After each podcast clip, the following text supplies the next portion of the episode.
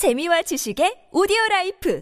팟빵 안녕하세요. 군사돋보기입니다. 드디어 우크라이나가 전설적인 전차 킬러 탱크 뚜껑 따기 전문가들을 운용하게 될 것 같습니다. 바로 오랜 기간 운용되어 왔음에도 수많은 밀리터리 매니아들의 아낌없는 사랑을 받고 있는 지옥에서 온 미키마우스 미군의 공격기 A-10인데요. 미 하원에서의 우크라이나 전투기 지원 방안이 통과되며 아마르게 있는 F-15와 F-16 전투기를 운용하기 위해 30명의 조종사가 대기 중이라고 지난 시간에 말씀드렸습니다. 하지만 지상의 전차들을 쑥대밭으로 만드는 데 있어서는 F-15나 F-16 전투기보다 A-10 이 훨씬 제격이고 가성비 높은 대안이 될 수 있을 것으로 보입니다. 물론 A-10 공격기는 제공권을 장악하지 못한 상태에서는 적의 제공 전투기 때문에 사용할 수 없는 물건이지만 현재 우크라이나 제공권은 우크라이나 공군이 잡고 있는 상태이니 이보다 더 좋은 조건이 없습니다. 안 그래도 하이마스 공포증에 허우적대는 러시아군은 16문으로 늘어날 하이마스와 39문으로 늘어날 M270 MLRS에 경기를 일으킬 지경일 텐데 걸프전에서 무수히 많은 소련제 전차들을 일방적으로 초토화시키고 다녔던 전설의 A10이 나타난다면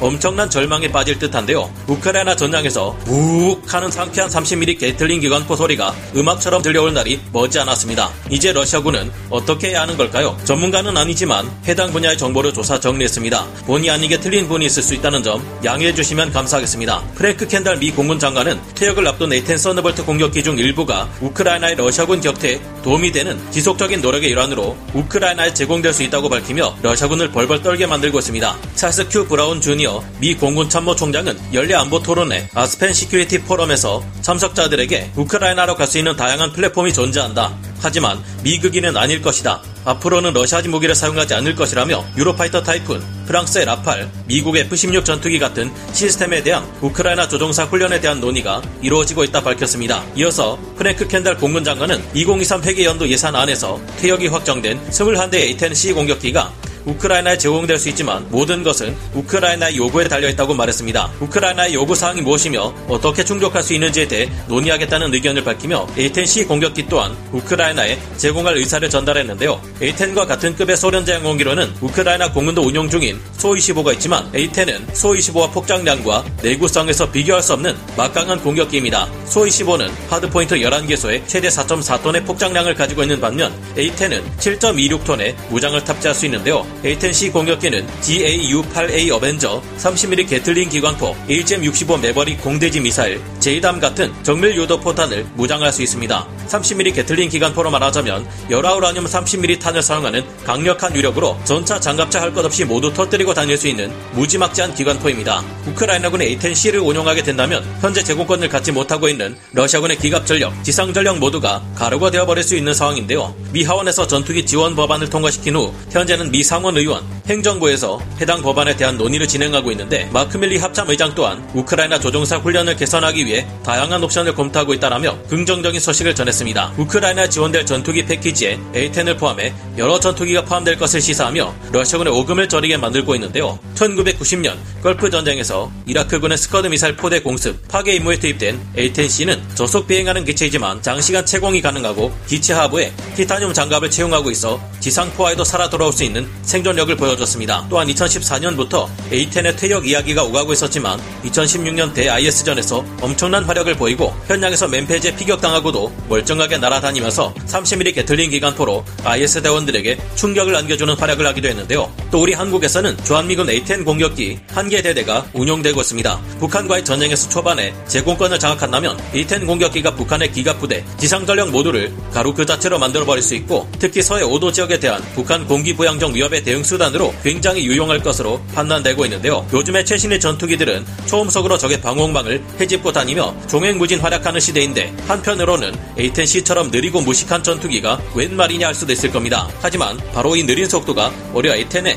강력한 장점으로 작용했는데요. 베트남 전쟁이 가열되면서 지상군에 대한 항공 지원 수요가 크게 늘어났지만 너무 빠르게 날아다니는 이 당시의 초음속 공군기들은 이런 임무에 맞지 않았습니다. 당시 미 육군이 자체적으로 수송 헬기를 개조해 배치한 무장 헬기로는 근접 항공 지원 임무를 모두 소화하기에 무리가 따랐는데요. 이 때문에 미 육군에서는 한동안 접고 있었던 공격 헬기 개발 프로그램 AAFSS를 재가동시키기에 이릅니다. 아차, 미 공군은 이러다가 미 육군에게 항공 작전의 주도권을 빼앗기겠다는 위기 의식을 갖게 되었는데요. 그에 따라 이 공군이 근접 항공 지원 전용기로서 개발한 것이 A-10입니다. 전투기나 전폭기는 너무 빨리 지나가는 데다 값비싼 최첨단 미사일과 유도 폭탄을 사용합니다. 그런데 만약에 사태가 발생할 경우 소련은 그야말로 끝이 없는 전차들로 전격전을 걸어올 텐데 있는데 나토의 전차와 지상군 병력만으로는 이를 막을 수 없고 그렇다고 이들에게 값비싼 공대지 미사일과 유도 폭탄을 다 써버리자니 돈이 너무 많이 든다는 문제가 있었는데요. 그래서 미 공군은 AX 사업을 통해 다량의 폭탄과 미사일을 실을 수 있도록 많은 무장 탑재량을 가지는 동시에 저고도 지상 공격과 대공포 회피, 공격 후 급선회하여 재공격에 투입될 수 있도록 일정 수준 이상의 저고도 기동성을 가진 A-10을 개발했습니다. 이렇게 탄생한 A-10을 걸프전에 내보내봤더니 그 실전 성능은 무시무시한 결과를 가져왔습니다. 값싸게 만드느라 레이더는커녕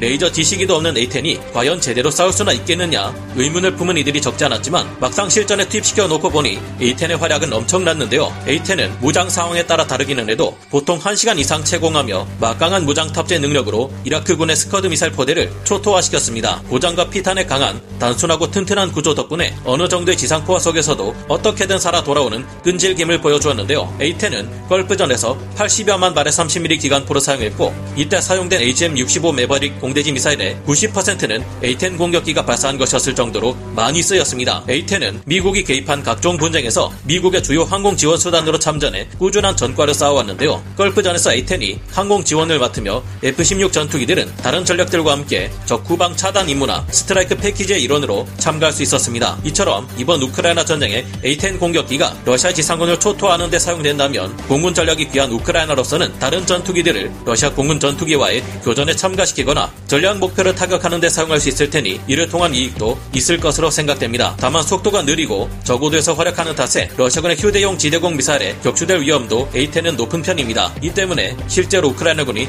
A-10을 운용한다면 하이마스나 M270 MLRS로 러시아 야전 방공 시스템들을 먼저 무력화하고 포병의 지원과 함께 사용할 듯합니다. 최신의 4.5세대, 5세대 전투기처럼 적 레이더를 피해 빠른 기동을 하며 공격하는 전투기와 A-10 공격기는 운용 교리 자체가 다른데요. A-10 공격기는 제공권을 장악한 순간에는 어떠한 전투기들보다 값싸고 넉넉한 화력으로 장시간 채공하며 수많은 러시아 기갑 부대들에게 강력하고 무시무시한 공격을 뽑으며 지상 기갑 전력 모두를 찢어버릴 수 있기에 큰 활약이 기대되는 기체라고 판단됩니다. A-10은 한때 냉전이 끝나고 더 이상 유지할 필요가 없다는 문제로 역사의 뒤편으로 사라질 뻔했지만 대-IS전에서의 유용성 등을 이유로 미 공군은 반대해왔습니다. 원래 대규모 전면전에서 소련의 기갑 부대를 처리하기 위해 개발된 기체인 만큼 A-10 공 격기가 크게 활약할 수 있는 환경이 지금의 우크라이나에서 다시 탄생한 것 같기도 한데요. 미 공군이 운용하는 A-10C의 경우 통신 안테나 개량, 컬러 디스플레이에 의한 glass cockpit의 도입, AGM-65 매버릭 미사일의 운용 능력 향상, JDAM과 같은 정밀 유도 폭탄 운용 능력의 확보, 통합된 전자장비의 도입, 레이저 목표 지시기 및 야간 전투 능력의 향상, targeting pod 장착 등의 개량이 이루어져 더욱 강력해졌는데요. 우크라이나 전장에서 F-15, F-16과 같은 전투기들뿐만 아니라 값싸게 러시아군 전차들을 초토화시키는데 사용할 수 있는 A-10C 공격기가 미국이 지원하는 전투기 패키지에 포함되었으면 하는 바람이 드는데요. 오늘 군사돋보기 여기서 마치고요. 다음 시간에 다시 돌아오겠습니다. 감사합니다. 영상을 재밌게 보셨다면 구독, 좋아요, 알림 설정 부탁드리겠습니다.